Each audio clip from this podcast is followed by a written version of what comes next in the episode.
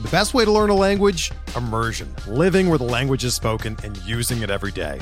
But if that's not in the cards this year, you can still learn a language the second best way, and that's with Babbel. Be a better you in 2024 with Babbel, the science-backed language learning app that actually works. Don't pay hundreds of dollars for private tutors or waste hours on apps that don't really help you speak the language. Babbel's quick 10-minute lessons are handcrafted by over 200 language experts and help you start speaking a new language in as little as 3 weeks. Babbel's designed by real people for real conversations, and their tips and tools are approachable, accessible, rooted in real-life situations and delivered with conversation-based teaching so you're ready to practice what you've learned in the real world. Here's a special limited time deal for our listeners. Right now, get up to 60% off your Babbel subscription at babbel.com slash bluewire. That's 60% off at babbel.com slash bluewire, spelled B-A-B-B-E-L dot com slash bluewire. Rules and restrictions apply. We had a crazy week of FAAB. We got a lot to talk about. Jeff is back, most importantly. Uh, looking forward to talking to baseball. All coming up next on the RotoWire Fantasy Baseball Podcast.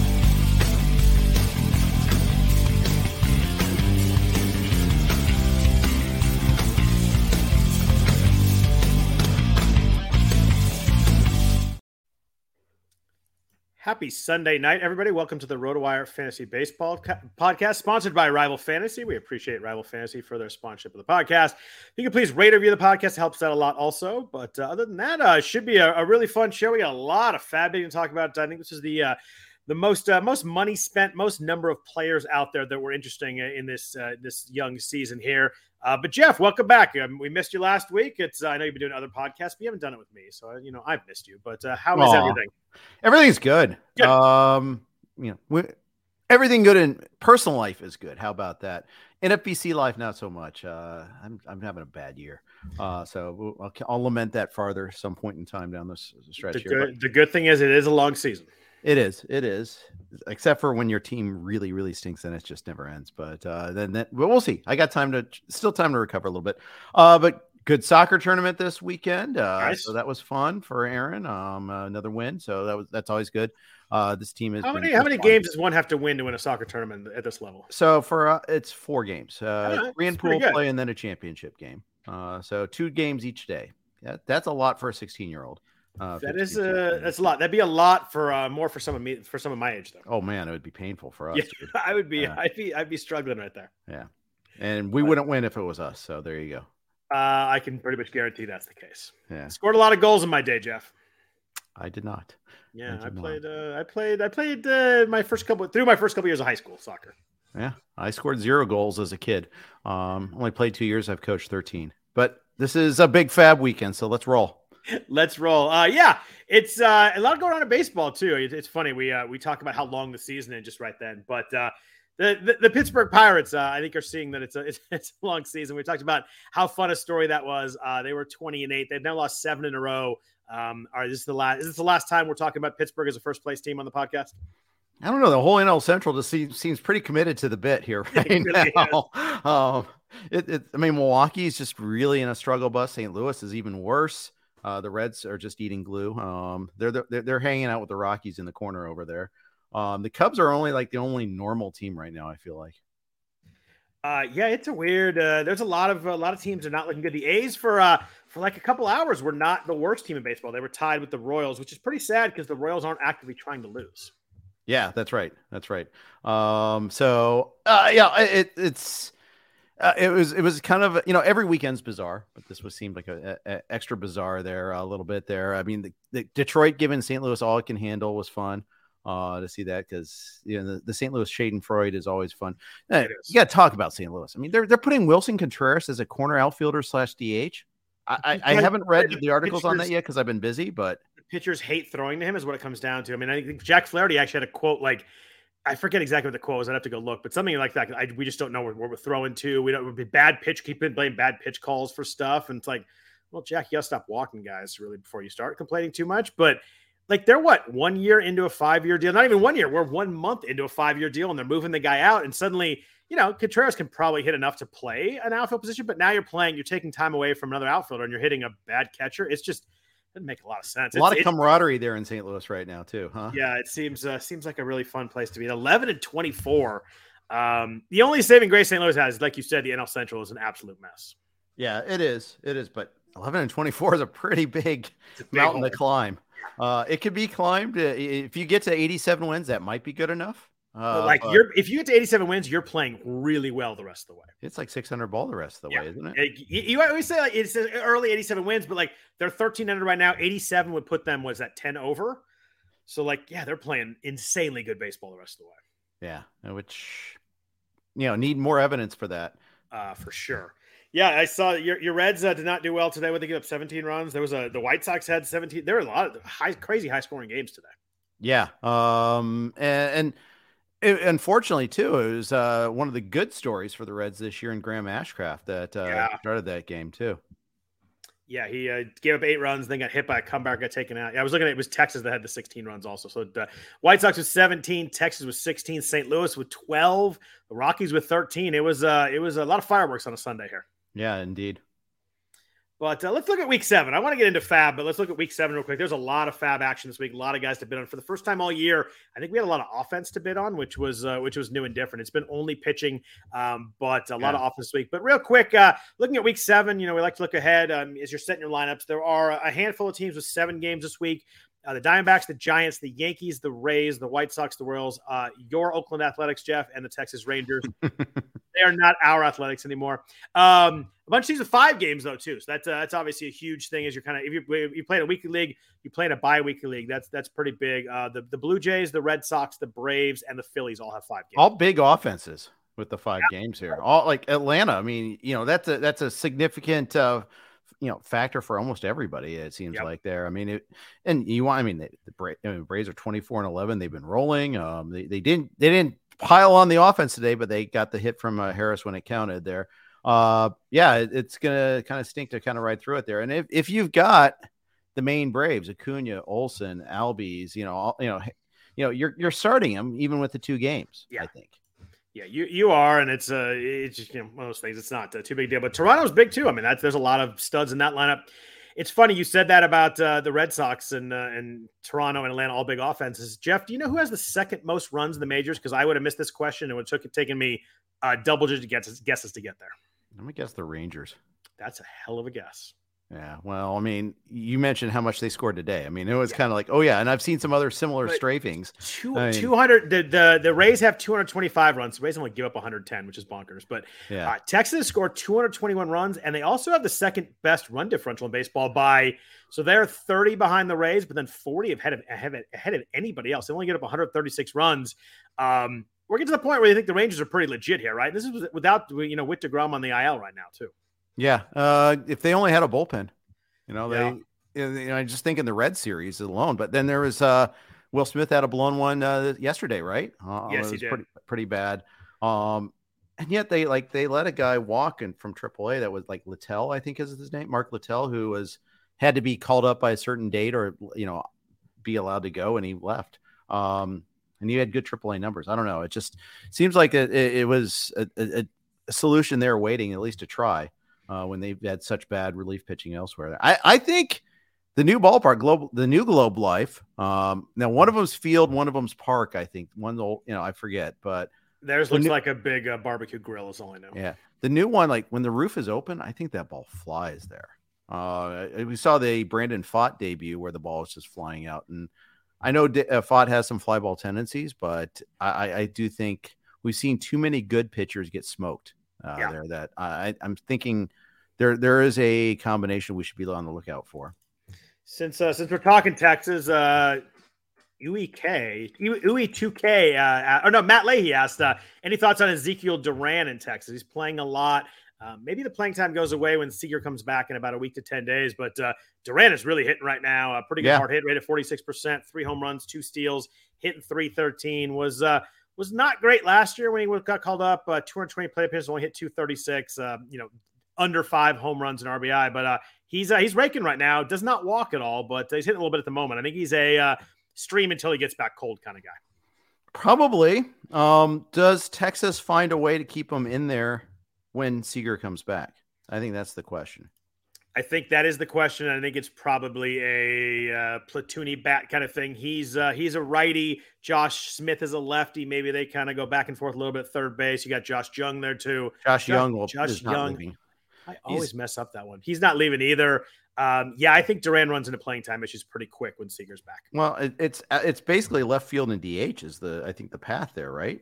Um, yeah, you, probably. I guess you could go for Jankowski, who's been playing some uh, playing some outfield. Obviously, Taveras yeah. hit well today. Um, you know, Adolis is not going anywhere in the outfield. So yeah, you got one outfield spot, third base, kind of moving around. I think he's probably a I don't know, two out of three games kind of guy. They probably move guys around pretty well. yeah, point. and he, he could very well have cooled off by then. He's got you know he's got a uh, twenty. It's only a twenty three percent uh, strikeout rate. Contact percentage is actually pretty decent at seventy six percent, but one walk, nineteen Ks. I feel like there's a correction coming, but soon. Yeah, I do too. And you look at the minor league numbers. Uh, you know, he had a 19-19 season in 2021, but that was in uh, that was in high A. Um, you know, it's pretty good in 2022. 16 home runs, 14 steals. So yeah, he's got some speed power combo stuff. Uh, yeah, I think it, he's got he's got a hit to plays. His BABIP right now is 380. So uh, yeah, mm-hmm. I think we're I think we're probably have, have seen the best couple weeks of Duran's season. Probably so, but he was a prospect getting called up, so we'll watch and see on that one there a little bit.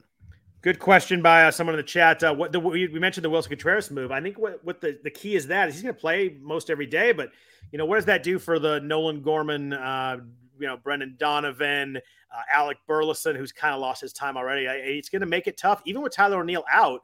Uh, they have a little bit of a squeeze in the outfield and DH spots now. Let alone the uh, possibility of calling back Jordan Walker back. That's up. true. It's a good point. Yeah. Um, I, I am baffled. I mean, I understand that the pitchers hate throwing to Contreras. Maybe let it breathe just a little bit there because it just right. creates more problems. Uh, I I just don't understand. Although right now Jordan Walker's not banging down that door. He's hitting 188 at AAA, so I get it. He wasn't playing that badly offensively in the majors. Again, K to walk wasn't good, but he was hitting 274 with a couple homers. You know, I, I he, he's adjusting to the life in the outfield. They're just a so depth is a good thing and a bad thing at times. You know, it, it's sometimes the case there where you have all these decisions you have to sort out, and it forces you to do what what the Cardinals are doing to Jordan Walker a little bit what the Reds did to Nick Senzel, where they moved him out of position because they got a veteran at his normal position. And I, I get it, you're not going to move Nolan Arenado, but yeah. eh, it, it's really not great. I just, I mean, there's, it's hard. I, I, get the pitchers don't want to pitch them, and maybe the ERA goes down enough where it's worth it. But you're playing, you know, Andrew Knizner and Tres Barrera instead of a Burleson or a Yepez or a Gorman or a Donovan. I mean, that uh, that hurts your lineup every day. Yeah, and I'm gonna I'm gonna say citation needed about re- improving that offense. I, Contreras spent a long time with the Cubs. You would think that I don't know the Cardinals would have done some due diligence before signing him to a multi-year oh, deal or we would have had a handful of Cubs pitchers who noted how much they hated throwing to him over the last eight years. Right? Uh, it's very it's very strange. I mean, I, I, I don't want to completely appeal to anti-authority, but I mean, Jack Flaherty, what credit has Jack Flaherty earned the last two years? I mean, their uh, their pitching staff's terrible too. Like after after Montgomery, who's pretty good, you got Wainwright, Matz, Miles Mikolas has not been good, and Jack Flaherty. Like that's I guess you could get some turnarounds from Mikolas and, uh, and Flaherty and Wainwright. Maybe you know does his thing, but it's it's hard to see that pitching staff really working out. Yeah, it's got to be got to be Matthew Liberatore pretty darn soon because he's uh, exactly he might be their second best pitcher right now. Everybody in the chat is right. Marmol's in big trouble there. Um, yeah, he's got to be the it's got to be the minus like minus three hundred odds for the first manager I mean, fired. Look right? at the strikes against him. We have the Contreras thing. Nope. We've got him picking a fight with Tyler O'Neill um, and possibly ruining him. Sending Not, down picking Jordan a, Walker. Picking a fight publicly was the problem there. Like, yeah, call O'Neill in your office, be a hard ass, and, and do all that. But like the fact that he said it out loud to the media right away was just it was brutal. Yeah, yeah, I, I agree. I mean, I, I just I, I really, I mean, I really don't understand his tactics. And then, like, not only that, but then, okay, it's blown over. We worked it out after we hugged it out or whatever. Play him every day. What yeah. the hell are you doing? Yeah, we worked it out. And Then he sat like two of the next three days. I'm like, yeah, I don't think you really worked this, uh, worked this fully out. But yeah, uh, Yeah, Laz Diaz too was another thing right at the start of spring training, and we all were like, "Oh yeah, Diaz was really unprofessional." Oh, maybe it has something to do with Marmol here too. Maybe we should circle back on that one there. Also, yeah, I don't know. I, I, imagine the leash is leash is pretty short right now. But uh, you mentioned uh, someone in the chat mentioned the Rangers. We're talking about good offense schedules. The Rangers do have a good one there. Three at Seattle, which is not great. Seattle's got a lot of good pitchers, but then four games at Oakland um, against that pitching staff is uh, is a fantastic matchup there. Um, also, we got among those teams with seven games, the Yankees have a really good schedule. They have three against the A's. They do have four against Tampa, but uh, you, know, you got to like anytime you can get A's pitching right now, their their team ERA is so much higher than everybody else's. Um, Tampa Bay's got a nice schedule: three at Baltimore, four at New York. Were there any teams that you found yourself uh, really kind of attacking this week as you uh, you guys are picking up players? Uh, you know, you know, just trying to, you know, in a lot of cases, we're just filling holes right now. Just, yeah. We had so many problems on this team uh, especially with the main the, the live main team. It's just trying to keep 23 active players sometimes. Yeah. I swear. I, I know the feeling well. Uh, we had a question in the chat from our friend uh, Pete Shanky about Matt Mervis. I promised you were getting there, and my answer would be I hope you're adding him is not a mistake because if it's a mistake for you, it's a mistake for me too. Um, Giants have a nice schedule this week two, three against Washington, four against Arizona. Uh, there's a lot of good matchups this week. It should be another uh, another week of high offense. Arizona's got three against Miami, three against the Giants. Uh, there should be a lot of uh, a lot of runs. There were definitely some offenses to target this week. There are some really nice setups setups this week. Yeah, there are. Um, and uh, you know, I, I got to, uh, you know, it, it's definitely, especially with the the four teams with the five games. I mean, it's it's yeah, really clutch if you have the ability to add all these players and maximize the number of at bats this week. Yeah, I I agree there. Someone mentioned streaming hitters versus Oakland. Yeah, I think anytime you can get uh oh, yeah. you can get your guys in against Oakland. I played some Mariners that I wouldn't normally play last week just because they're playing the A's and it's just how about the Royals and A's this weekend? Oh, I mean gosh, I mean that's it's brutal. They're they're both so bad. It's Brady Singer is just a mess. Congratulations on the first A's starting pitcher win of the yeah. season, though. And back to back days, Jeff. We had two in a row. Yeah. Where they had a 9 1 lead and then they had to sweat it down to 9 8 for a while. Of I mean, course. of course. But would it, would it be any other way? It was funny. They didn't get one for a month and they got one back to back days. First, uh, first series win, too. Uh, the Royals should be, uh, should be proud.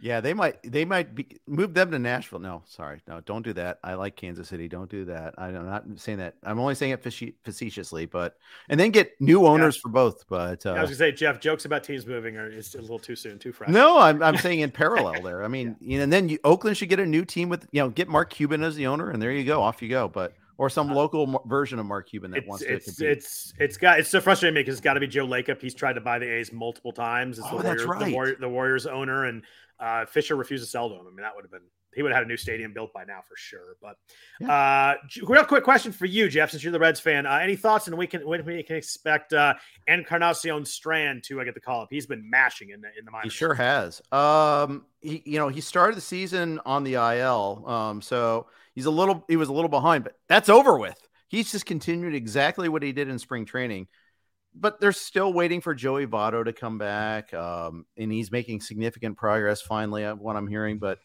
uh, I mean, he's yeah. uh, he's slugging 830. Is that good? you see that number, and I'm like, that must be his OPS. I'm like, oh, that's actually his slugging. It's 830. I don't know, Scott. Wil Myers is just tearing it up with his 586 OPS right now. I mean, right? I mean, there's so there's so many. There's only so many. There's no room in the playing, end. Yeah, there's no playing time to get it's just it's brutal. Yeah, I'd like to see him up there. He's another one that the second he gets called up, he's going to be a big bid. But that's a good uh, good segue. I want to talk about FAAB. It was a big week. Uh, let's talk about hitters first. We've been talking about a lot of pitchers in FAAB as we're going along here. Um, let's talk about hitters. Uh, Matt Mervis, we mentioned uh, mentioned earlier a little bit. He was uh, he was probably the big biggest name offensive call ball. There were some other big ones. Uh, he was he was someone that in, in in spring training we thought there may be a chance that he would he would make the team. They signed Eric Hosmer, all that, but then uh, he continued to hit in in AAA this year. Uh, six home runs, hit 286, strikeout rate under 20 percent, walk rate of 16 percent. Last year was huge for him. He had uh, was at 30. I'm doing the math real quick. 36 home runs across three levels. Um, hit uh, hit really well. Hit over 300 there he just looks like he can hit. I know that the first time through for major leaguers is always tough, um, but I uh, I really like Matt Mervis. I got him in two or three leagues. I do not usually spend a ton. Um, I have a weird spot this year where all three of my teams um, are bad on offense. I I, I actually mm-hmm. have pretty good pitching, even in teams where I started heavy offense. It hasn't worked well. I've had guys on the IL, guys underperforming. Um, I needed offense. I went uh, I went pretty big on Mervis. I got him for 228 in two leagues. Um, I'm just hoping it's an impact bat because you know you never know when you're going to get one, and I, I, need one. I need one desperately. How much did you say you got him for? I got him in uh, 228 in, in both of my leagues, and they were backup bids were like in the low 200s or so. We fit fell eight dollars short in Vegas, main, one thirty seven to one twenty nine. I feel Holy crap, that's feel awful about that miss. That's that's. I mean, it was a keep them honest bid, and we didn't really keep them honest enough. Uh, the look- thing is, this juggernaut that we have that's in 15th place only because there's you can't be 16th. Um, is, is- I can't. You know, it, it hurts. It hurts when you do that. I mean, it would have been nice to have him because he's going to play the rest of the year unless he just That- completely just- falls on his face. I just can't believe how low that is. My uh, I'm looking at my three leagues. The low backup bid in mine was 188. So it went 189. Um, wasn't available in one of my three mains. Yeah, Someone, he was he was 17% rostered going into today because people Yeah. had drafted him and held him. Yeah, but 189 and 137, and we bid Wow. 129. yeah, that my the backups of mine would have been higher than that. That's wild. Yeah, mine were uh, mine were more uh, interested in Mervis. What do you think about him as a prospect, though? You obviously talk baseball all week. Uh, how do you feel about? I mean, I assume the Cubs called him up to play. I can't fathom he's not going to play. But uh, do you think he's a guy that can hit right away? Yeah, I mean, I like the plate discipline. Now I know sometimes that leads to passivity sometimes, but I mean, he was. I mean, I saw his debut game on Friday, and he hit some rockets there. Yeah. Oh, but you always like seeing that right off the bat. There had a big clutch RBI single in his last at bat on on Friday, and that was fun to watch. And the Cubs needed him. I mean, the Cubs really needed to kind of you know get another bat in there. I mean, yeah, duh, we're going to bench Eric Hosmer. Of course, you're going to bench Eric Hosmer. You should never have signed him in the first place. There, Exactly. Teach you how to run out the four to threes. I mean, yeah, okay, great. That's some great veteran leadership there.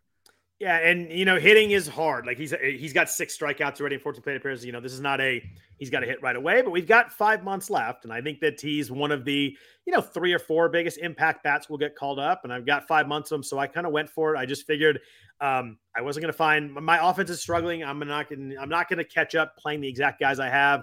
Um, so Mhm. I went for it a couple leagues. Now, Like I said, I'm not usually someone who spends over 200 bucks, but I just, you know, sometimes the uh, situation dictates it, and I didn't want to sit around and wait for my guys to get hot. So I'm trying to trying to add an impact bat here.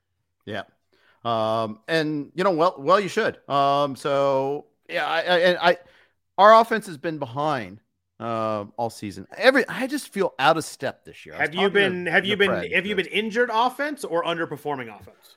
injured brain here? I don't know. Um, I, I yeah, it, it's both. I mean, like Michael Harris in the third round, for instance, is one of my, you know, that that's been a fun one there. At least he's back and playing again, but But like Uh, hitting eighth and ninth, like it's uh, I know I it's know. rough. It's rough right now. I have him in a third round too, and it was a situation where I had no steals through the first two rounds, so I kind of nudged him up a little bit higher than I was going to, and uh, it has not worked so far. But uh, you're right. He had a steal. He had a steal today. He had the walk off hit.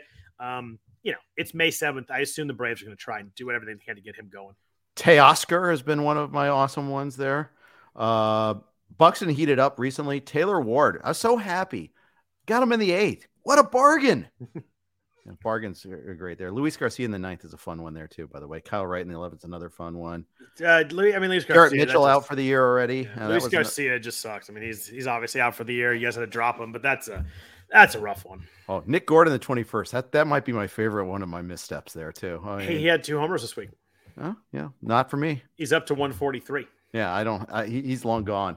Um, just Yeah, long long gone for me for me too. Um, the second impact bat, uh, you know, was a someone that's a shortstop. Got a call up by the Royals, Maikel Garcia. Um, this is more of a stolen base guy. Uh, he's at uh, Mhm. he had over 30 stolen bases last year in the minors. Uh, the interesting part with Garcia is he's playing third base for the Royals. Obviously, Bobby Witt Jr. plays shortstop. This is going to be a um, shortstop and third eligible guy probably by the end of next week, which is really intriguing as a, as a FAAB pick. You get someone that covers corner and covers the middle.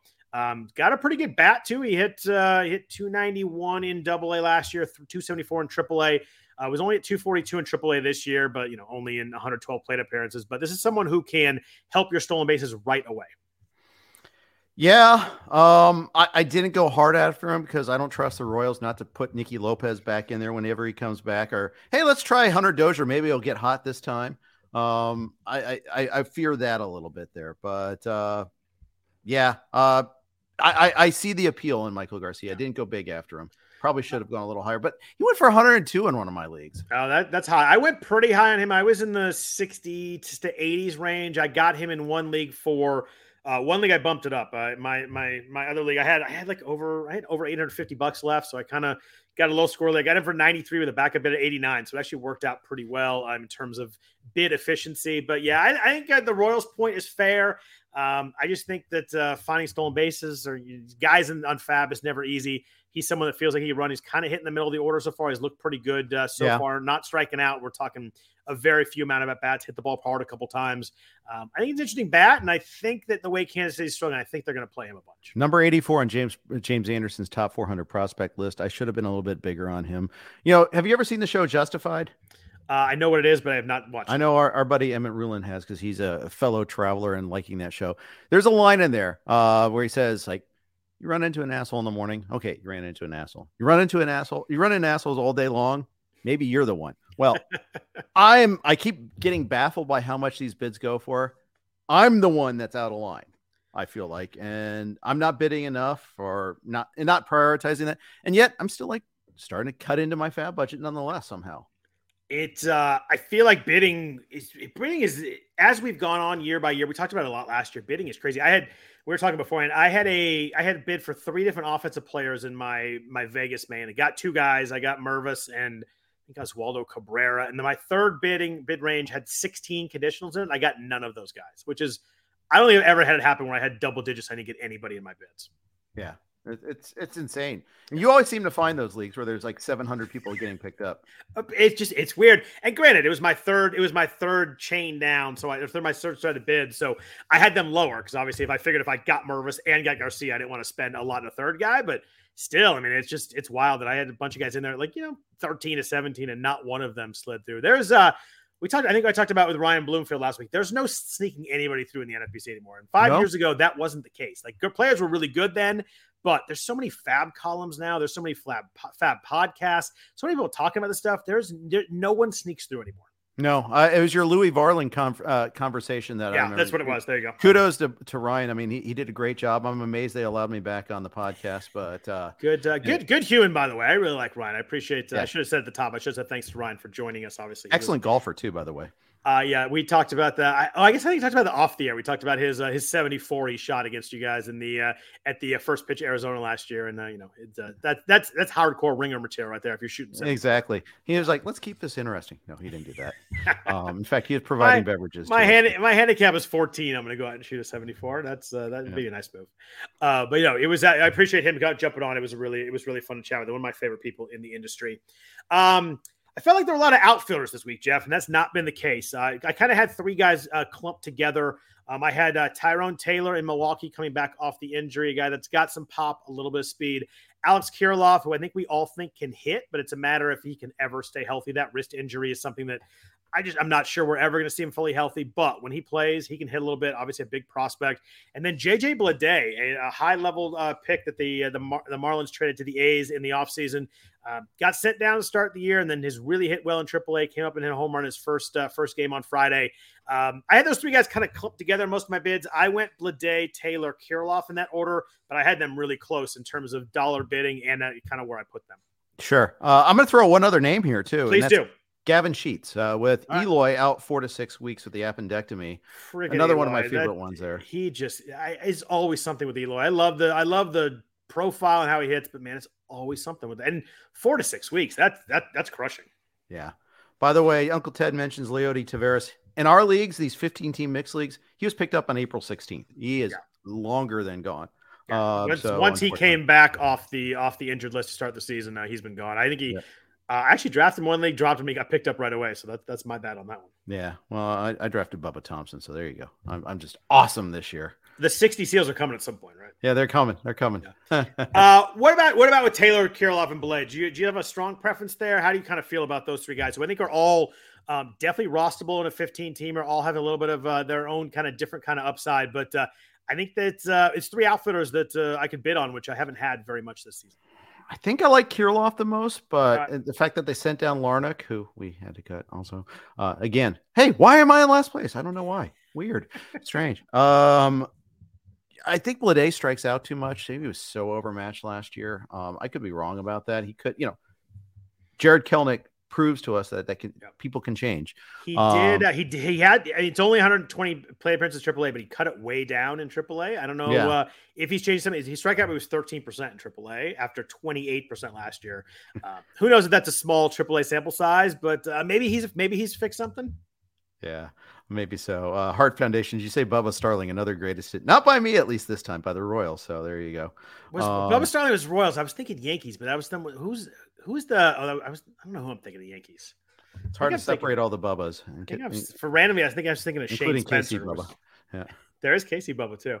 Um, uh, other people in uh, offensive FAAB this week. There was a lot of names of guys who are getting at bats. Uh, Raimel Tapia is leading off in Boston. Uh, Nick Pratto is back in Kansas City, playing a lot of first base there. Uh, Enmanuel Valdez playing a lot of second base for the Red Sox. Who else were you guys looking at uh, on the offensive side? of I really like Enmanuel Valdez. Right. Um, you know, the Red Sox are running a lot. and, uh, and scoring a lot of runs. Yeah, they are. They finally lost today, I think, but uh, man, they've been rolling. Um, you know, they, they they had great series this week against the Blue Jays, who it's like some sweet revenge for them after last year, how much the Blue Jays bludgeoned them. Uh, they they were just and they every time I looked up, Jarren Duran or or uh, Valdez were, were stealing bases. Uh, so you know, even and even so, like Justin Turner stole a base for crying out loud. Saw that. Um, yeah, I, I think that they're they're a fun offense, and I want a piece of it there. And who knows, Valdez probably won't last all season long, uh, but at the same time, you know, it, it's it's a Mister right now, uh, right now, and you know, Trevor Story eventually come back, but until then, I mean, he, uh, Valdez had 28 home runs last year in uh, across uh, Double A and Triple A with Houston and Triple A with Boston. I mean, that's a that's a lot of pop in a bat for a guy who's can you know second base eligible. That could that could really help teams out. Yeah, it could. It could. Um, and I, you know, I, I, I think that uh, you know, who knows how you know, story they were talking about All Star break, maybe even later. I know it might they might accelerate it a little bit there. He's not going to have the Bryce Harper miracle comeback, uh, but yeah. I, I mean, Val, Valdez is playing well right now, and he came over the Vasquez deal. He's a prospect. He's kind of like uh, Maikel Garcia, where he's more of a prospect than people realize.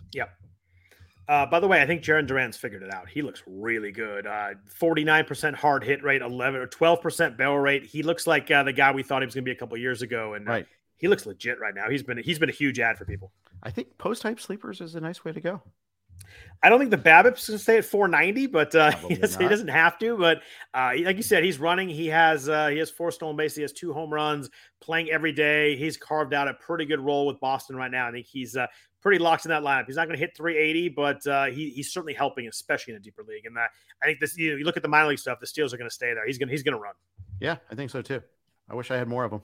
And your point out on a couple leagues. your point is good. They're going to let him run, which is sometimes is the, is the most important thing. Yeah. Um, anybody else? Uh, Yuli Gurriel uh, playing a little bit in Miami now that Garrett Cooper's on the IL. Um, Jesus Sanchez, kind of the same thing in Miami with uh, Avisail Garcia on the IL. Any other offensive guys you you uh, you and uh, Tim were looking at? Well, it's funny. I just saw that we actually got Valdez and uh the and dropped Garrett Cooper, so that w- that worked out pretty well. That work Um, you know, uh, hitter wise, uh, trying to think if there's any others that we are going after. Um, it's almost like I could look at my history uh, there and just see, but uh, you know, because we had like big lists for like multiple positions. Right. And we had we had one. Uh, we had we had a sec like one list where he had like ten deep and didn't get anybody, so that was fun. Uh, Connor Wong is a guy that's kind of interesting. If you need a catcher, I think he's earning a lot more of that playing time in Boston and actually had a pretty good week offensively. I don't know if it's enduring, but I mean, let's face it, that you know, other teams were running wild against the alternative. So Wong at least could stick around as far as that goes. And, Um, and Ca- catcher is back to being really, really, Oh, really terrible. rough. I uh, I have uh, I have Yan Gomes in the league, and um, after going through, there was actually one. I, Francisco Alvarez was available in that league. I got outbid, but I just I just kept Gomes with the hope that if he comes back midweek, it's better than a negative. Some of the chat mentioned uh, Ruiz on the A's. Yeah, he is. Uh, he's someone that was drafted in the top ten rounds in in most of our fifteen teamers, but he's been awesome. Sixteen stolen bases, another stolen base, leading off every day for the A's. Um, for all the hype and uh, you know, he uh, will it work? Will he run enough? Uh, Ruiz has been great. Yeah, that's right. Um, one other name, uh, although kind of, you know, he, he had a big homer this weekend was Dylan Carlson, but then you're dealing with the Cardinals morass again uh, in Yeah. terms of like that. But with O'Neill out, Carlson could be a short term guy because he could play center field. Willson Contreras is going to do many things. He will not be playing center field. I think yeah. we can, we don't have to worry about that. I, uh, I had Carlson kind of way down a couple of lists too. I don't, I'm not still convinced he can hit, but hard hit rate's 10% higher than it was last year. He maybe is figuring out a little bit. I mean, it's someone that was a high, high level prospect too. I mean, he was a, he was a stud. We thought he was going to be really good a couple years ago. He had 18 home runs in 2021. So he wasn't really, he wasn't bad that. He hit 266. He helped teams. Since then, it's been pretty rough, but uh, yeah, he's showing signs of breaking out a little bit, a little bit. Yeah, he is. Uh, he is uh, there. Um, Manny Margot was available in a league. Uh, Luis Garcia, the Nationals version, was available in a league. I kind of like him. I do too. I got uh, out, I got outbid a couple of weeks ago, and I was uh, I was actually bummed about it. We also got outbid on him, and I'm I'm a little disappointed in myself for not like being a little bit more aggressive again. Uh, but so be it. Uh, we got that's the league where we got Valdez though for seven bucks. So I like. I'm that. okay with that. Yeah. Um, so let's talk about the pitchers. There were some big name pitchers on the other side of the ball too. But first, a note from our sponsors at Rival Fantasy: a new Major League Baseball season means it's time for a new kind of daily fantasy baseball. Rival Fantasy is the fantasy platform reinventing the way daily and weekly leagues are played, and they've brought new games to the ballpark this year that fantasy players won't find anywhere else. Rival Fantasy's games include Fantasy Bingo, head-to-head player challenges, and Fantasy Book, where users can select over/unders for up to two to for two to five players. With games like this, daily fantasy has never been better. Right now, RotoWire listeners can get a free or $50 protected first play. That means if you win your first play, you keep your winnings, but you lose if you lose your first entry, Rival Fantasy will fully refund you up to 50 bucks. Go to rival or go to play.rivalfantasy.com slash sign up and use code RotoWire MLB at sign up. Deposit a minimum of $25 to get your first entry in Rival protected up to $50. Now's the time to step up the plate and become a rival today. Welcome to the arena. And also, we've got some sponsors for uh, some notes from our sponsors, the Blue Wire Network. We're driven by the search for better. But when it comes to hiring, the best way to search for a candidate isn't to search at all.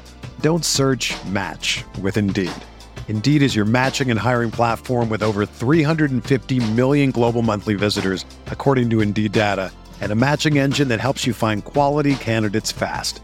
Ditch the busy work. Use Indeed for scheduling, screening, and messaging so you can connect with candidates faster. Leveraging over 140 million qualifications and preferences every day, Indeed's matching engine is constantly learning from your preferences, so the more you use Indeed, the better it gets.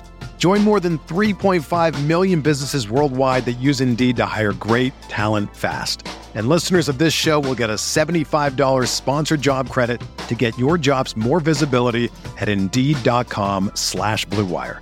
Just go to Indeed.com slash BlueWire right now and support our show by saying that you heard about Indeed on this podcast. That's Indeed.com slash BlueWire. Terms and conditions apply. Need to hire? You need Indeed.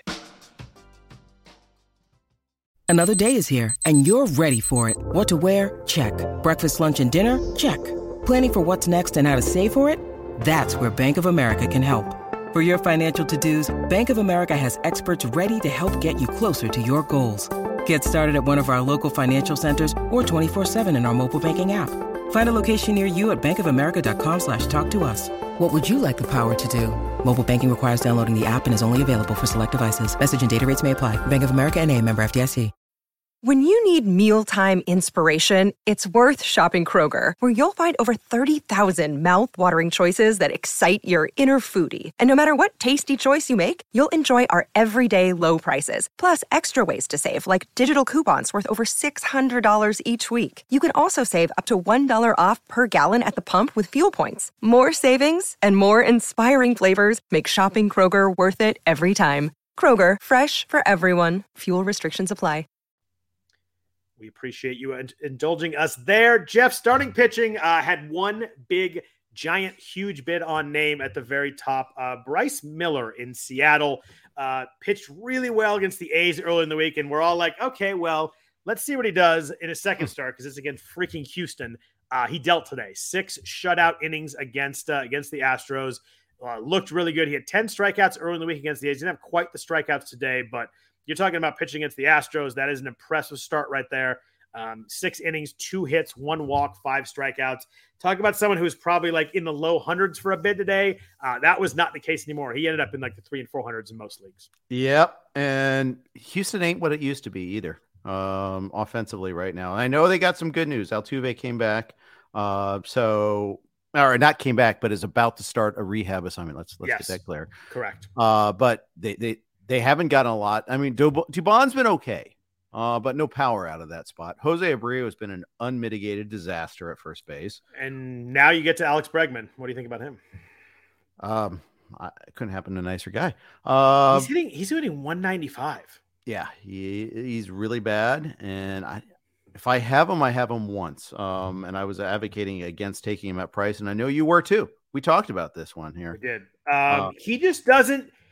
He doesn't hit the ball hard, and it's just one of those guys that, like, I know that doesn't mean everything a hard hit rate, but like he never has. a But it means something. Yeah, it means something. Like I want guys to hit the ball hard, especially you're not talking about someone late who's going to steal a bunch of bases. The stolen bases are gone. You look at his 2019 with the the happy fun ball, the 41 home runs stick out so absurdly high.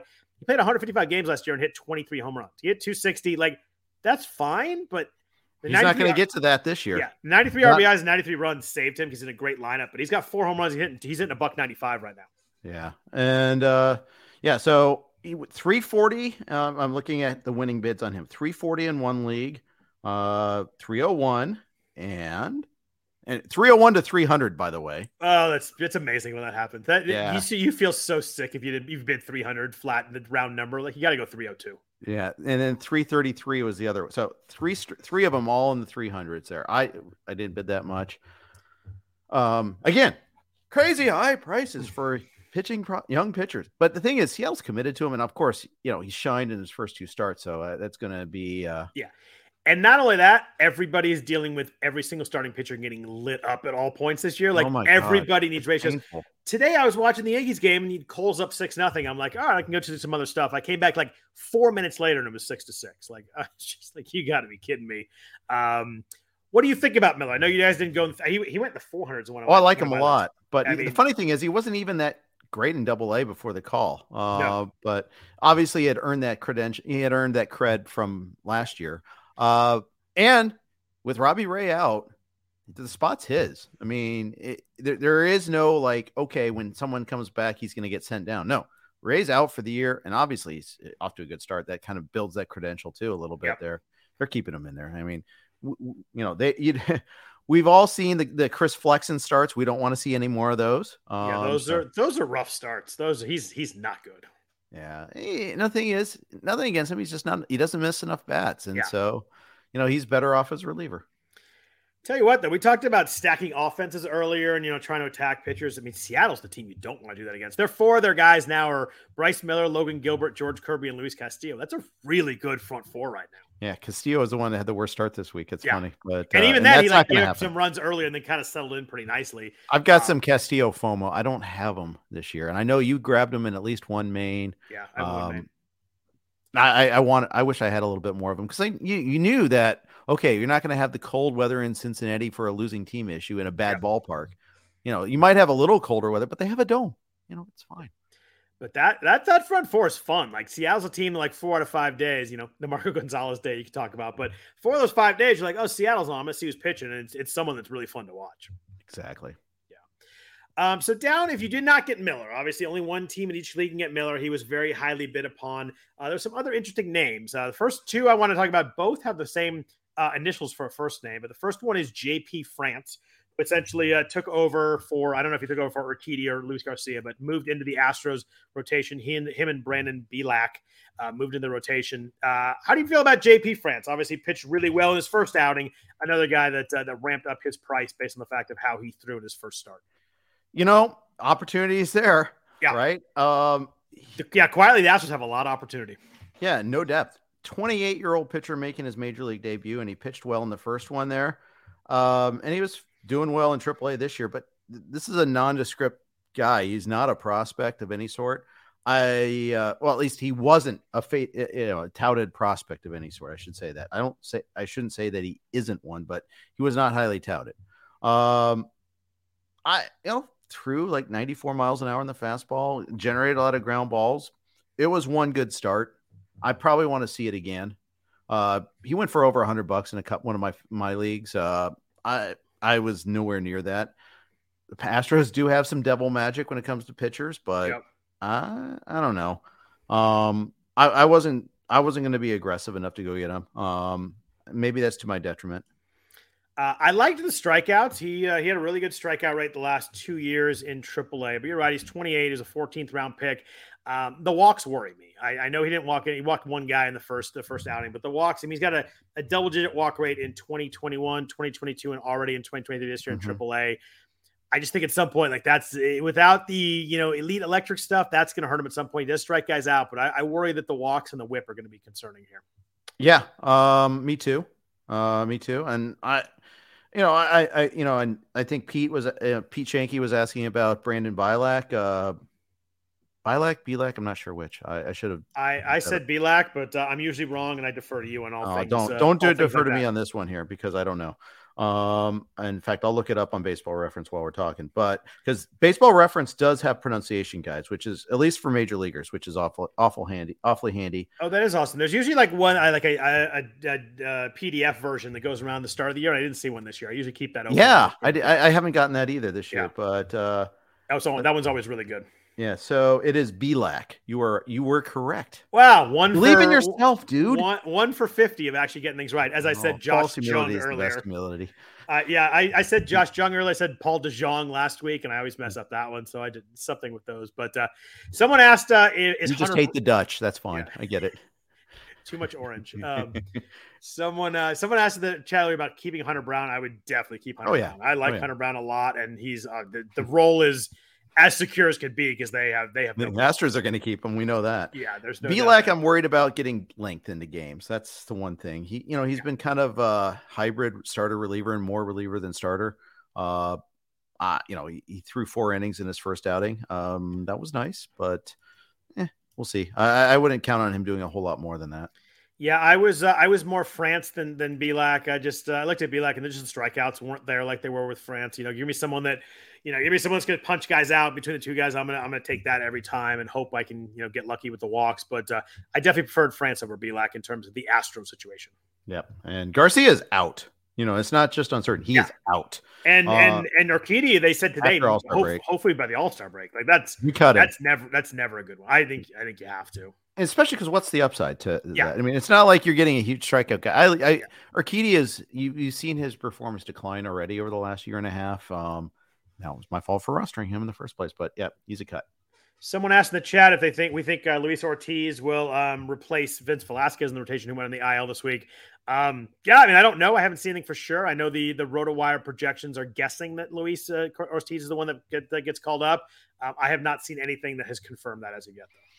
Yeah, um, he is a prospect of some ilk. Um, not Herb ilk, but uh, you know, he, we saw him last year, so he, you know, technically you could in some leagues that that's enough to pick him up. Uh, what I don't like about him is a lot uh, about Luis Ortiz is the walks at the big league level last year with his first taste. Yeah. Uh, but he only allowed eight hits in the 16 innings either. So there, there, I just think there's control is going to be the thing to watch for there. He's having a good be, the start to the year at AAA. Uh, he's not going deep into games, 32 innings and seven starts. So just keep that in mind when we're looking for we're chasing wins. You know, yeah. you, you got to get that there. But I, I, I, like there's some talent there. My favorite my favorite line in the chat so far was Timothy Tunks with "No one can replace Vince Velasquez." yeah, exactly. That is so true. The other uh, the other JP who was interesting. Uh, you know, I know it's an A's pitcher, but JP Sears among their arms has probably been the most interesting one. Striking out uh, a 26% strikeout rate, 6% walk rate, you know, almost 20% uh, K minus walk. Swinging strike rate's been nice, bumped up from last year a bunch to 11.9%. Giving up a few too many home runs, which has really cost him ERA wise, but the whip's 119. Um, he's got two starts this week. Uh, one is at New York, which you hear and you're always freak out, but not the same Yankees. Judge, I don't think will be back until Tuesday, so that uh, that helps uh, helps Sears a lot. And mm-hmm. then home then home against Texas. You, you like home, but uh, as we said earlier, Texas is a pretty scary lineup. So the two step is.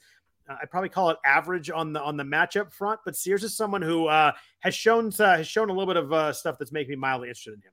Yeah, I could I could see it there. Um, and at least you're getting the Yankees without Judge and Stanton. Um, yeah. so there is that.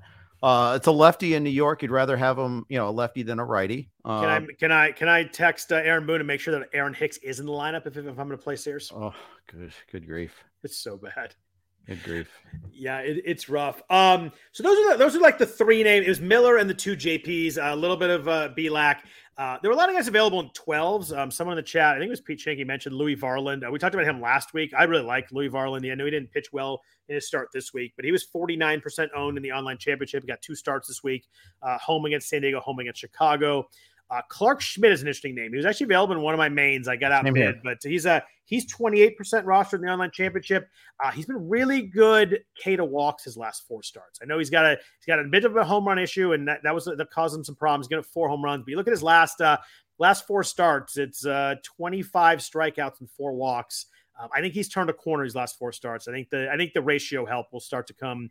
You know, I think it's it'll, it'll, it's lagging a little behind right now, but if he keeps the strikeout and walk us up, I think that uh, the stuff's there. I think he's uh, an interesting guy right now that's that's turned around a little bit.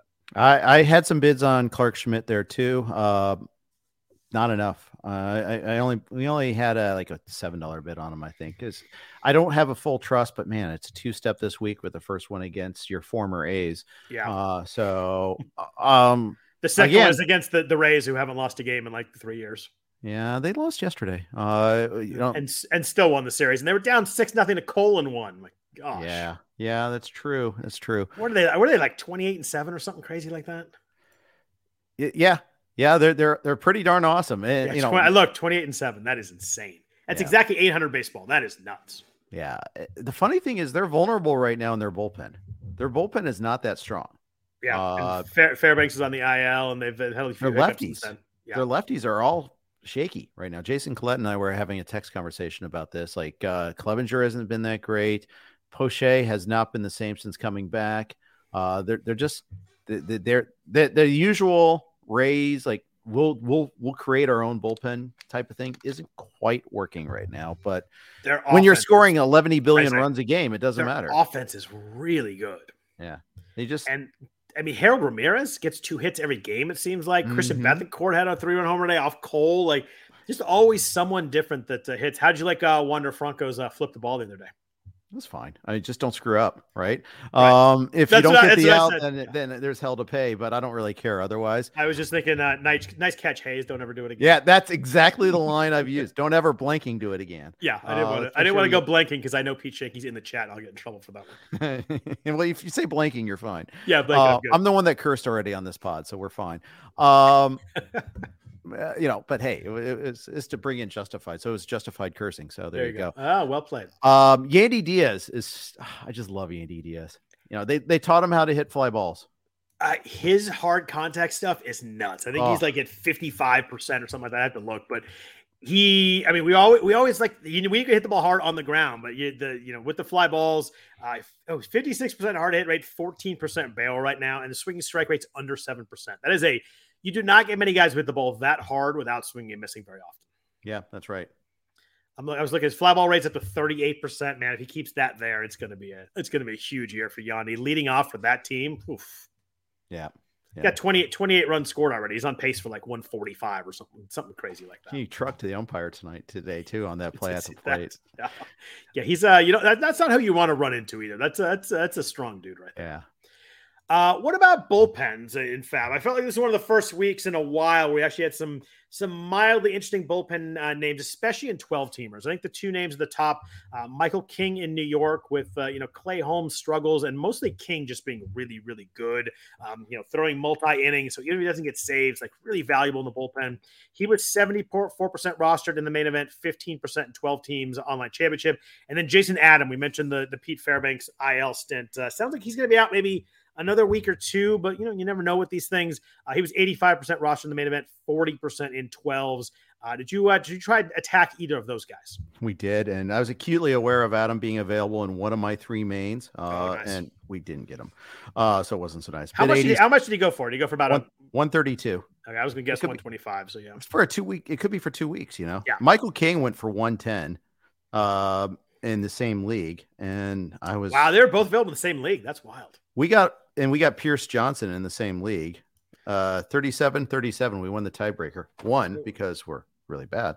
Uh, there were uh there yeah, you don't it's always winning the tiebreaker. You're like, oh, I bid the same, it's perfect bid. And I'm like, oh well, if I was winning, I wouldn't have gotten them. But yeah, um, I got King in one league for 93. Um, I just like the pitcher here. I think that, you know we don't know what's happening with Clay Holmes. They seem like they're using him a little bit differently than they did uh, last today, year. right? Yeah, he was in the seventh day, but against the the middle of the lineup against three righties, And he looked pitched really, well. He looked, he looked really good. Like his his stuff's there. It's a matter of command. But I mean, Michael King is you know twenty eight percent strikeout rate, five percent walk rate, thirteen point seven percent swing strike rate, and that was like what he was doing last year. Like before he got hurt. The guy is just really legit good, and like, Mhm. even if he's not closing games, like in a week where I don't like my ninth starter, someone has a you know facing Atlanta or at Coors, um, I like getting King because he probably you could chance he might throw four or five innings. You know, he does that, he gets seven, eight strikeouts. It kind of works out pretty well. Yeah, it does. I think uh that, that you know, I thought maybe with Hamilton getting the save on Saturday that King might go cheaper, but no, that didn't happen. Yeah, no, I, I saw that Hamilton came in for that, and he, so he's kind of in the mix too. But I think it's I, I think King's the guy to own there with uh, with with Holmes. Like I, I'm not dropping Clay Holmes yet. I think that still could get a run of saves. Uh, So many committees right now. Uh, I, I just got to interject real quick. Um, there's so the many Mets, committees. the Phillies, the Dodgers, good teams. All like throw the, your hands up the, in the, Cub- the Cubs are like care. the Cubs are a pretty good team too. They're like five guys in that committee. yeah, yeah. Uh, I, I have no feel for the Cubs whatsoever. Yeah, the Cubs. Mark Leiter got the save yesterday, and then Al, Adbert Alzolay got the day before. Um, you've got Brad Boxberger had a save earlier this week, and then blew one, and then you know the guy who was the the close of the first two weeks, Michael Fulmer's kind of out there, but he might get back in. Uh, I had a couple of like two and three dollar bids on Leiter and Al, Alzolay, but I like Alzolay as a pitcher. Um, Leiter's been good, but not just- as a person though. not as a person. Um, but I just I don't know. There's I, I just don't think it's gonna be frustrating as heck to starting those guys. Yep. Wow. I just is this. I just saw that in the main, someone dropped Brendan Donovan in one of my mains. Uh, he was uh he was available in my one of mine this week, and he got dropped in one of mine too. it, it's interesting to see that uh that you know it's it's kind of you know it's almost and barring an injury you know donovan's going to get picked up this next week unless he just completely sits i mean, i Um, think it's we're all frustrated with the cardinals He went for uh, he went for 25 in the one league that he was available in mine. I was the backup bid at 23. yeah I like the second base, third base, and outfield eligibility though. That is that is very useful.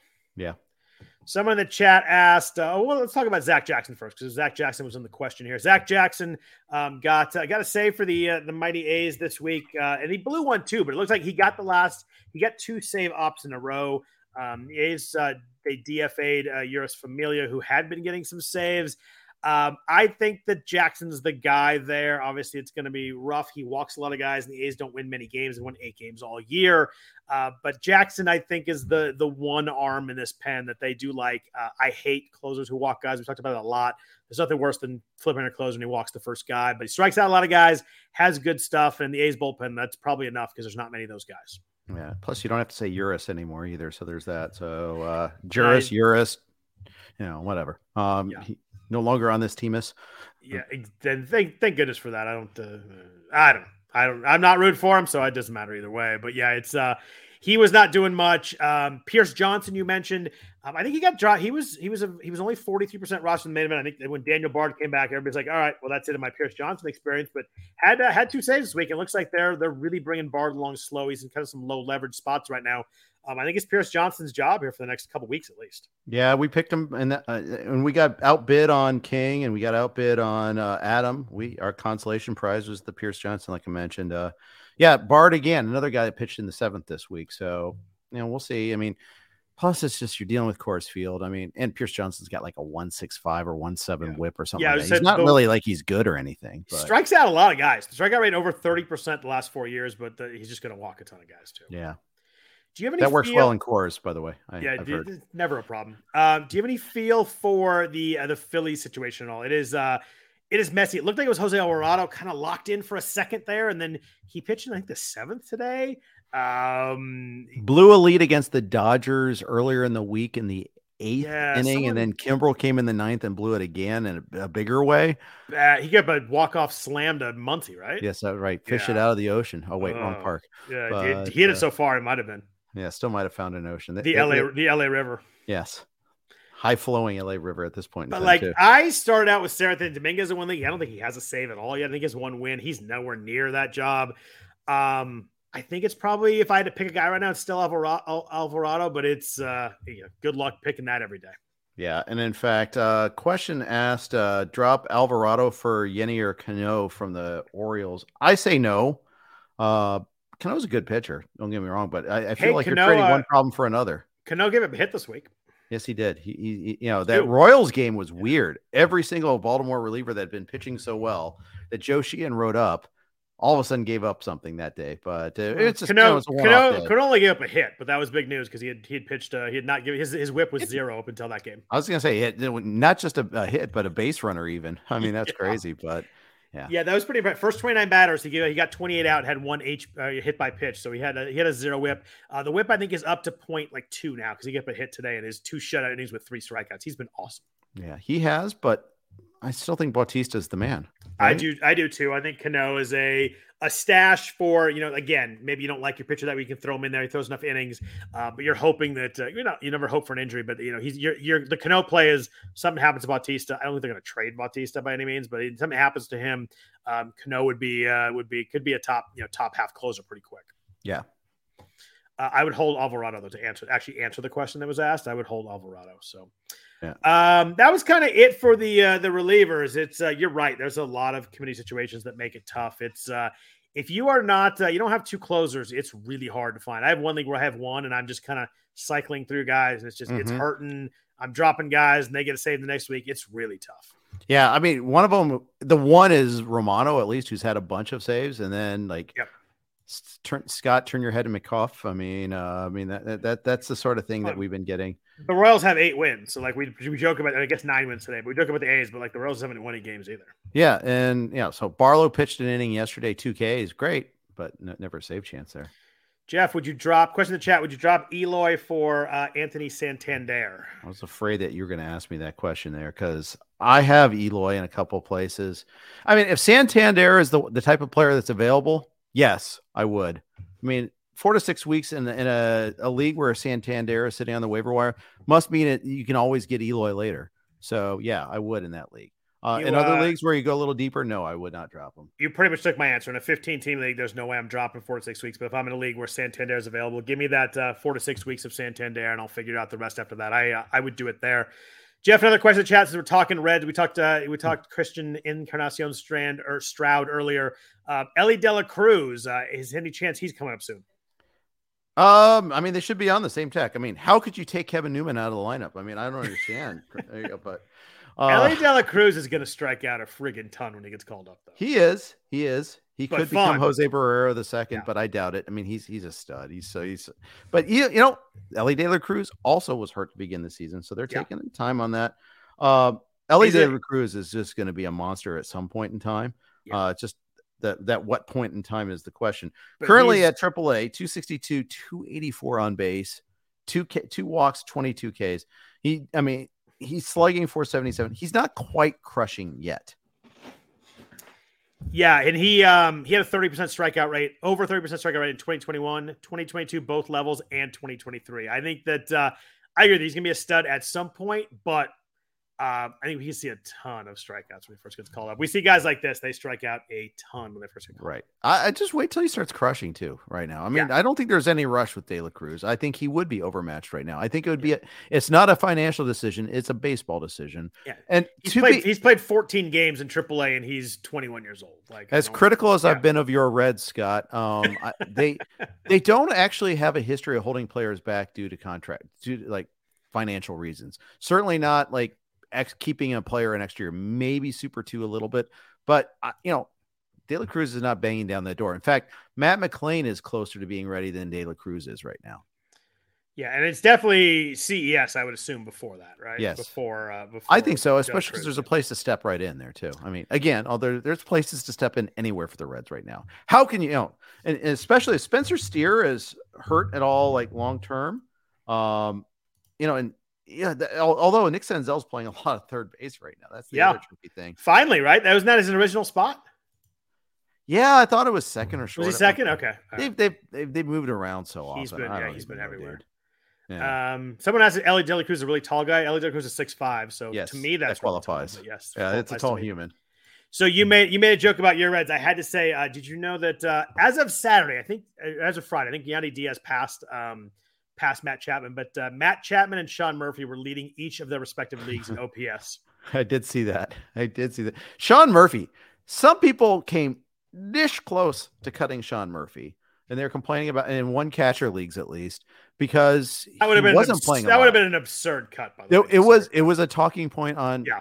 reputable podcasts. Uh, and my God, Travis d'Arnaud saved people from themselves big time because he got concussed, and Murphy hasn't you know gotten out since. I think well he has gotten out a couple times, but man, he's been playing well. yeah, 24% barrel rate right now. Sean Murphy is mashing it. I think we knew that Sean Murphy Mhm. could be really good. And you stick him in the right lineup. He's hitting cleanup for the Braves a bunch of times. Uh, it's disgusting, but like I hope, I wish him well. I hope that these guys all do well outside of Oakland because they deserved way better than being uh, in in that franchise. Um, some quick news and notes before we jump out of here. Uh, we mentioned Eloy Jimenez multiple times already, out four to six weeks with the appendectomy. Uh, Aaron Judge scheduled to return on Tuesday. Sounds like he's going to miss the minimum. So obviously, I think that uh, if you have Judge, I think you just play him. I know he's not going to play Monday against the A's, but they have a seven game week. Um, you just want to get him in. Don't worry about the Monday. I think you got to take the risk that, that he does actually come back Tuesday. Yeah, I, agreed. I mean, he's your first round pick, of course. Yeah. Uh, Vlad Guerrero, a little concerning here. Left wrist discomfort, missed. Saturday and Sunday. It sounds like they think he's going to play on Tuesday. Unfortunately, they don't play Monday, so we're not going to know what's going on there. And they only play two games start the week, so he's a tough one. I think that uh, if I have another guy that also has Monday off, I'll decide on Guerrero on Tuesday. Um, but if I don't, I think I'm probably going to sit it with the thought that he only has two games, and I worry that maybe the wrist discomfort is a little, a uh, little more than they think. Yeah. Um, and I, I hate it because he's he obviously is really, really good. Yeah, it's. I mean, the fact that they have the five games, I mean, it kind of provides a little bit of cover. Uh, you'll just have to kind of like hope that y- your pivot. You know, if your pivot has four games, I think I would go ahead and go with the pivot. Yeah, that's a good Uh, that's a good point. Four to two is a big deal there with you got a guy that's a little bit banged up. But there's not that many seven game teams this week, so that's Yeah. the trade off. I mean, that that Yeah, I think there's only I think there's only like eight of them or something like that. Yeah. Uh, and on a, on a news and notes, good news. Uh, our friend Liam Hendriks, one of my favorite players, uh, made a second Yep. rehab outing on Sunday. Uh, this is gonna be fun. I hope he I hope he debuts at home so we get a standing ovation. I think he'll get a standing ovation anywhere. Um, this is unbelievable. That May seventh he's about to come back. It's awesome. I mean, Hendricks eh, obviously is a different category than Harper, but I love that both of these guys came back sooner rather than later. Um, um, yeah, the Harper one. I mean, the Harper one's wild too. Like I can't believe It's insane. Yeah, he had a homer today, right? Yeah, I think so. Uh, again, soccer tournament all day, so I'm relying on you on this one here. Uh, no, he didn't homer. Maybe it was yesterday. I forget what he. I think he had one. I think he, he homered yesterday or today. Not today. He homered yesterday. There you go. I knew he hit one since he came back, but Yep. I mean, unbelievable how how fast he came back. Um, Jeff, someone's asked in the chat. I had, this is someone I had to uh, talk about earlier. Uh, how are you feeling about Nick Lodolo right now? Uh, this is someone who looked he looked awesome his first couple starts, and then since then just been giving up a lot of lot of home runs, a lot of hard hit balls. Um, he still has the strikeout pitch. Uh, you know, still twenty eight percent strikeout rate. Man, the home runs are killing him right now. Two point six home runs, a home run per nine right now. Growing pains, Yeah. growing pains, and especially in a tough ballpark uh, where, you know, I, I think what's happening is he, he was like we saw all saw that start against the Phillies in Philly where, you know, Josh Harrison swung out a pitch that hit him in the back leg. Uh, everybody said, "Oh, well, okay, let's make him throw that for a strike." Right. And then he gets behind an account, throws a fastball in the count, and boom goes the dynamite. Um, I, I think it's part of the, the the push and pull to kind of the get back. But home start against the Mets this week, and then at Colorado next week. Maybe I mean I was just saying, are you starting? Are you starting him this week? I don't think I am. I mean the Mets are in a bad way right now too, but I still don't trust that to be something that's And it's weird because he's not walking guys. Like I kind of thought maybe the walks would be issue, but he hasn't done that. The really scary thing right now is his last five starts. He's pitched. He's pitched five innings exactly flat twice, and the other the other three have been under five innings. So even if he gets through, he's just he's not getting through innings right now. He pitched seven on uh, on April eighth. That was the start you mentioned against Philly, where he was striking everybody out. Um, he's a strikeout guy, but if you're he's pitching three and two thirds, you ain't get strikeouts no matter what. yeah, and you're not getting any help from the bullpen. Uh, you're not getting much help from the offense for the most part. I mean, this isn't you know Kansas City level bad, but uh, it's it's bad. It's a bad team. Uncle Ted in the tat chat mentioned Dane Dunning. I did look at Dane Dunning today. Then I saw his 14% strikeout rate is 187 BABIP, but I moved on to the next guy. So I'm not uh, I'm not buying in on the Dane uh, Dane Dunning resurgence here. I I think he's a you know I think he's a good, possibly good pitcher, but I just hate that he's in that ballpark, and I hate that eventually he's got to have to. There's not a guarantee he stays in the rotation when deGrom comes back, and that's why I'm a little. I I, I had had him in my waterfall. Uh, yeah, nice. There you go. Did Love just it. for you. Um, but it wasn't high on my list. Uh, six point nine percent swing strike rate. I think he's been smoking mirrors so far. I think uh, I think a, a bludgeoning is coming here at some point. Yeah, may, might be so. I, I'm. I mean, he gets at Seattle. That that doesn't necessarily scare me. Um, and then home against the Braves. Don't start me there, please. Please don't do, that one there. Yeah, the Braves mash. Uh, speaking of the Braves, Max Fried was the, the weirdest note of the day. Um, Brian Snitker says his next start is uncertain if he's going to pitch Wednesday or Friday, but refused to say why. He said he's not revealing if he has an injury or not. Didn't give any more further indication. It was a really weird quote and situation. I have no idea what's up with Max Fried, but he is apparently up in the air to start on Wednesday or maybe Friday or maybe not at all. Yeah. Um, you know, it's two days off this week. I just think it's simply just a. Uh, it, it, could. I mean, yes, it could be the hammy. It could be just, hey, this but is a long season. Just, he needs a he needs a, a, day off. Wouldn't you just say that rather than like not refusing to say whether he's hurt or not? It was just weird. Like, why even throw that out there? Yeah, yeah. Um, good question. Um, I, I, I, I, I the fact the fact that he, I mean, is it was he did he refuse to say why or did he just neglect to? The quote was he would not say if he was injured or not. Yeah. Um that's that's a weird quote. Um let's see. I'm actually looking at the quote so I don't mess it up. Um it says he also wouldn't specifically reveal, reveal if Fried is injured. Yeah. So specifically reveal means someone. It's Mark Bowman who uh, is one of the Braves beat writers said that. So it seems like someone asked him and he wouldn't reveal if he was or not. It was the whole thing was strange. I just uh, I don't know if you. I don't think you start him this week. Yeah, feels like a zero is very real. I mean, maybe he throws later in the, in the week, but I think a zero is pretty real for free. That's that's a tough one to have to sit though. Against Boston at Toronto are his options too. Uh, that's uh, that's a worth. fair point. Those are both really rough. Yeah, I mean, but he's your ace too. I know you're number yeah. two. I would. I would, I'd throw that normally any day, but I think now I don't. I just, I think I'm gonna have to not do that. I think I'm gonna have to sit him. What's your alternative? I guess that's the question. Yeah, fair point. My alternative is usually probably not very good, but I hate zeros. My alternative is pain. Yeah. uh, question in the chat as we're talking uh, pitchers. Uh, would you start Chris Sale or Justin Steele this week? Both, both, both those guys have been. Sale looked really good his last. How about start. yes? Yeah, Justin Steele's been really good too. You must have a very deep team. Um, but uh, if I got to pick one, give me Sale. Yeah. Um, I, I don't hard. know if I agree with that actually. Throwing hard right now. He I like is. I like both. I like both guys. So it's not a mine is not a steal against steal, but Sale struck out ten guys last start. Uh, if I had to pick one, I'd go Sale. But I, I, my answer would be both, unless it's extreme. I mean, I, I am very hard pressed to start uh, to sit seal. God, man, sail, steal, sail, steal, yeah. sail, steal, right. sit, sail, seal. I am. I would. I wouldn't. I don't have any leagues where I could sit either. I'd play both, but if I had to pick one, give me a sail. Home start against the Cardinals. I think I'm. They're both both home against the Cardinals. Yeah, that's true. Uh, Just to make it even more confusing, I I, think, I would I find a way to start both. I think you have a really good team, is probably what I'm saying. yeah. Uh, you true. mentioned uh, you mentioned Jose Altuve about a week away from a rehab assignment. I assume that's probably going to be seven to ten days too. So we're probably looking at two and a half weeks until Altuve's back in the Astros lineup. Uh, Chas McCormick in the Astros could return first half of this week. So if you have him, uh, you could probably get him in this week. But I would check lineups there. Uh, Luis Severino rehab start on Wednesday. Boy, did the Yankees need some help. Uh, they their entire world is hurt. Yeah. Um, do you uh, do you drop Carlos Rodon? Yeah, uh, but I don't have them.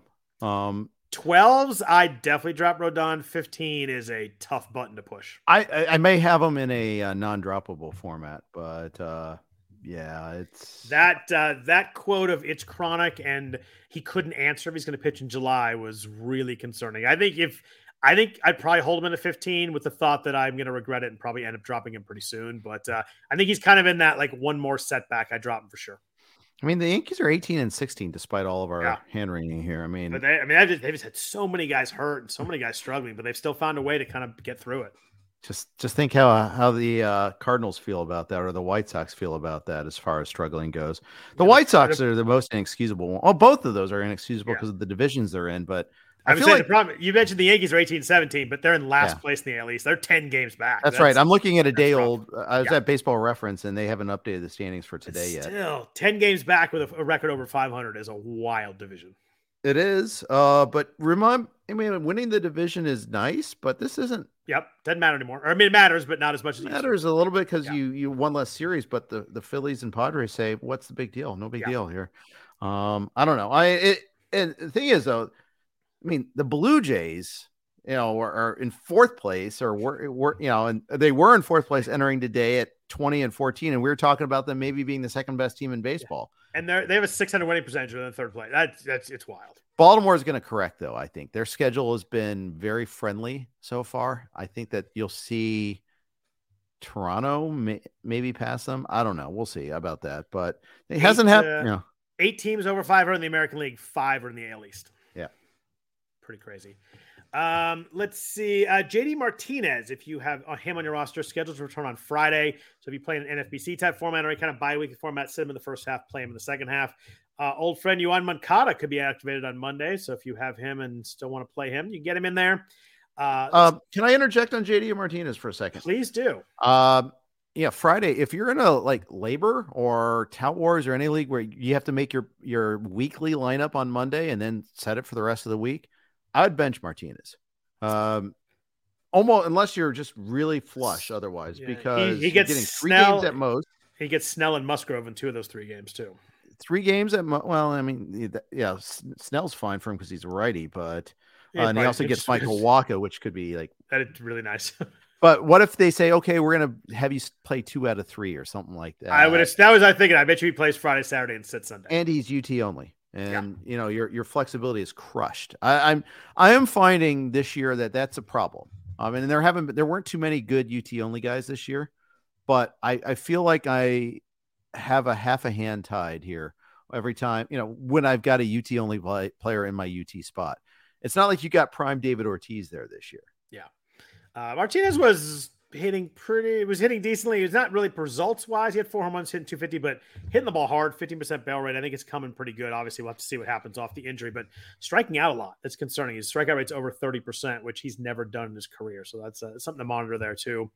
Uh, a couple other guys I want to ask you about before we jump out of here, Jeff. Uh, Francisco Lindor, uh, quietly with like all the Mets weirdness and struggles and all the money they've spent on the team, and you know they're about 500 ball uh, Lindor's been really bad. He's hitting 217 right now, uh, 25% strike or 26% strikeout rate right now. He's never been above 19% in his career. This is a weird, uh, weird form or weird, uh, weird form right now for him. It, you know, it's a, a 10 year career. He's never been remotely high the strikeout rate. We're, we're only in a month, but 145 plate appearances. It hasn't been great. No, he hasn't. And he started off okay too, yeah. but um, as the team goes, I mean, he's going right now. It's just what a horrible week for the Mets. I mean, they got swept by the Tigers, who are the Tigers. There was talk. and Remember, they had the doubleheader split on uh, Monday with the Braves. Um, but there was some talk. Okay, they need to sweep this doubleheader against the Tigers, and they got swept instead. Uh, they got Scherzer and uh, and Verlander back and lost those games. Now Verlander didn't pitch that badly, only five innings, but yeah, I mean it, it's it is a really big mess right now, and we we we know that New York fans are nice, patient, and forgiving folk, and of course be fine. So that you know they'll rally behind and be nice and calm about it. I mean, especially now with the Knicks losing in the series against the uh, Heat, you know the ener- the negative energy is going to start building up all around. It was kind of a feel good time in New York with the Knicks winning, but if they're not going to win, then oh, turn on the cannons there were a lot of good jokes about uh, his first time Detroit swept a uh, Verlander Scherzer back to back in in a few years. That were that were pretty fun. But yeah, um, yeah. Uh, last guy I want to ask you about before we jump out, um, Alek Manoah. We mentioned how Toronto's playing well. Uh, Manoah's been a mess. He's uh, his ERA is four seven one, WHIP is one six five. You look at his K to walk stuff; it is brutal. Third, eighteen percent strikeout rate, twelve and a half percent walk rate. He was six and a half percent walk rate last year. Home runs are up. Um, the uh, ground balls are up a little bit, but man, he's just the the, the, walks are really strange here. The, the, the strikeouts have gone away 27% in 2021, 23% last year, 18% this year. Um, all his stuff is trending the wrong direction at the moment. It is. It is. He has one game where he has more than five strikeouts this year. Um, it was his, but it was two starts ago against Seattle where he actually looked pretty good. You know, he still, was pitch- still walked four guys that game though. Yeah. Now the Boston game this week, he was pitching pretty well. Then got hit by a comebacker, and after it, he had like a three nothing lead in that game, and then after that is when he was he had a really rough inning, and that's where it kind of all fell apart. And then he got no support later. There was a bad error in that game. Uh, so three runs were unearned, which actually doesn't skew as a positive thing to say because obviously he didn't get you know, crushed for that. But again, didn't miss bats. And that's why the projection systems were down on him. And that's why some people are like, yeah, the strikeouts aren't there. For a guy that throws like he does, he's not getting the Ks. He had uh, he had five starts last year. He walked four guys. He already has three this year, and he has a five walk outing. He didn't have a five walk outing all last season. Manoah's swinging strike percentage is down to 9.6%. It was in his rookie year, Manoah uh, had a 13% strikeout, a, swinging strike percentage. Last year it was 11 and a half. This year Manoah's got a 9.6 swinging strike percentage, which translates into an 18% K percentage. That yeah. is really really bad. Yeah, it's uh, you look at like the, some of the some of the underlying numbers. You look at like an xERA or FIP, and they're all worse than his ERA. So it's not like you're like, oh, maybe he's just got some bad. I mean, it's just bad right now, and it's it's it's rough. And you you got to use him because you drafted him pretty high. and He's on a team that's good, but uh, it's hard to, I mean, his whip was under one last year. He's a 0.99 whip guy last year. He's 165 through the first month this year. At Philly this week, five game week for the Jays. Two stepper the following week. Home starts against the Yankees and Orioles. I mean, it's a big, it, it's a big, it's a big three starts coming up. Yeah, in NFBC format, I think you're still stuck with him. I don't think there's any. It's a no action play, but it's not like I'm feeling pretty positive about it either. I just think you're kind of pot committed. Yeah, I, I, do too. I think I would I'd throw him at Philly and then see what happens before I sign the two step next week. But it's uh it's been weird. It's been it's just been up and down and mostly down for him. It's the walks are really surprising. It's just he was never a walk guy, and now all of a sudden he is. Yep. That's kind of all I had for you. We have covered a lot of players. We covered a lot of FAAB. We covered a lot of struggling guys, surging guys. Um, anybody else you want to talk about, Jeff? No, I'm good. Good. Uh, well, thank everybody for listening to the RotoWire Fantasy Baseball Podcast. Thanks for all the questions and comments in the chat. There's people like chatting with each other, people asking us questions. Really fun to see everybody uh, really engaged there. We do appreciate that. Uh, appreciate Rival Fantasy for the sponsorship of the podcast. If you could please rate or review us, that would be great. Also, if you want to follow Jeff on Twitter, he's at Jeff underscore Erickson. I am at Scott Jenstad. Uh, we'll be back at you next Sunday, right, Jeff? We're both here. As far as I know. Mother's Mother's Day night. I think we're both here. Yeah, uh, yeah. So we'll be here, but we look forward to uh, that. Hope everybody's a good week. Hope everybody's a good fantasy baseball week. We'll be back at, back at you next Sunday night. Take care. Everyone is talking about magnesium. It's all you hear about. But why? What do we know about magnesium? Well, magnesium is the number one mineral that 75% of Americans are deficient in. If you are a woman over 35, magnesium will help you rediscover balance, energy, and vitality. Magnesium supports more than 300 enzymatic reactions in your body, including those involved in hormonal balance. From functional medicine doctors to mental well being and female hormone experts, we all know that magnesium is the one mineral to improve all aspects of well being and health. But which one? Magnesium Breakthrough from Bioptimizers, the trusted choice recommended by leading experts with seven best absorbed forms of magnesium to ensure your body receives the support it needs for overall well being. Go to bioptimizers.com slash balance today and use code BALANCE10 for 10% off. Support your journey to wellness at B-I-O-P-T-I-M-I-Z-E-R-S dot com forward slash balance. Magnesium Breakthrough from Bioptimizers, your foundation to optimal health and vitality.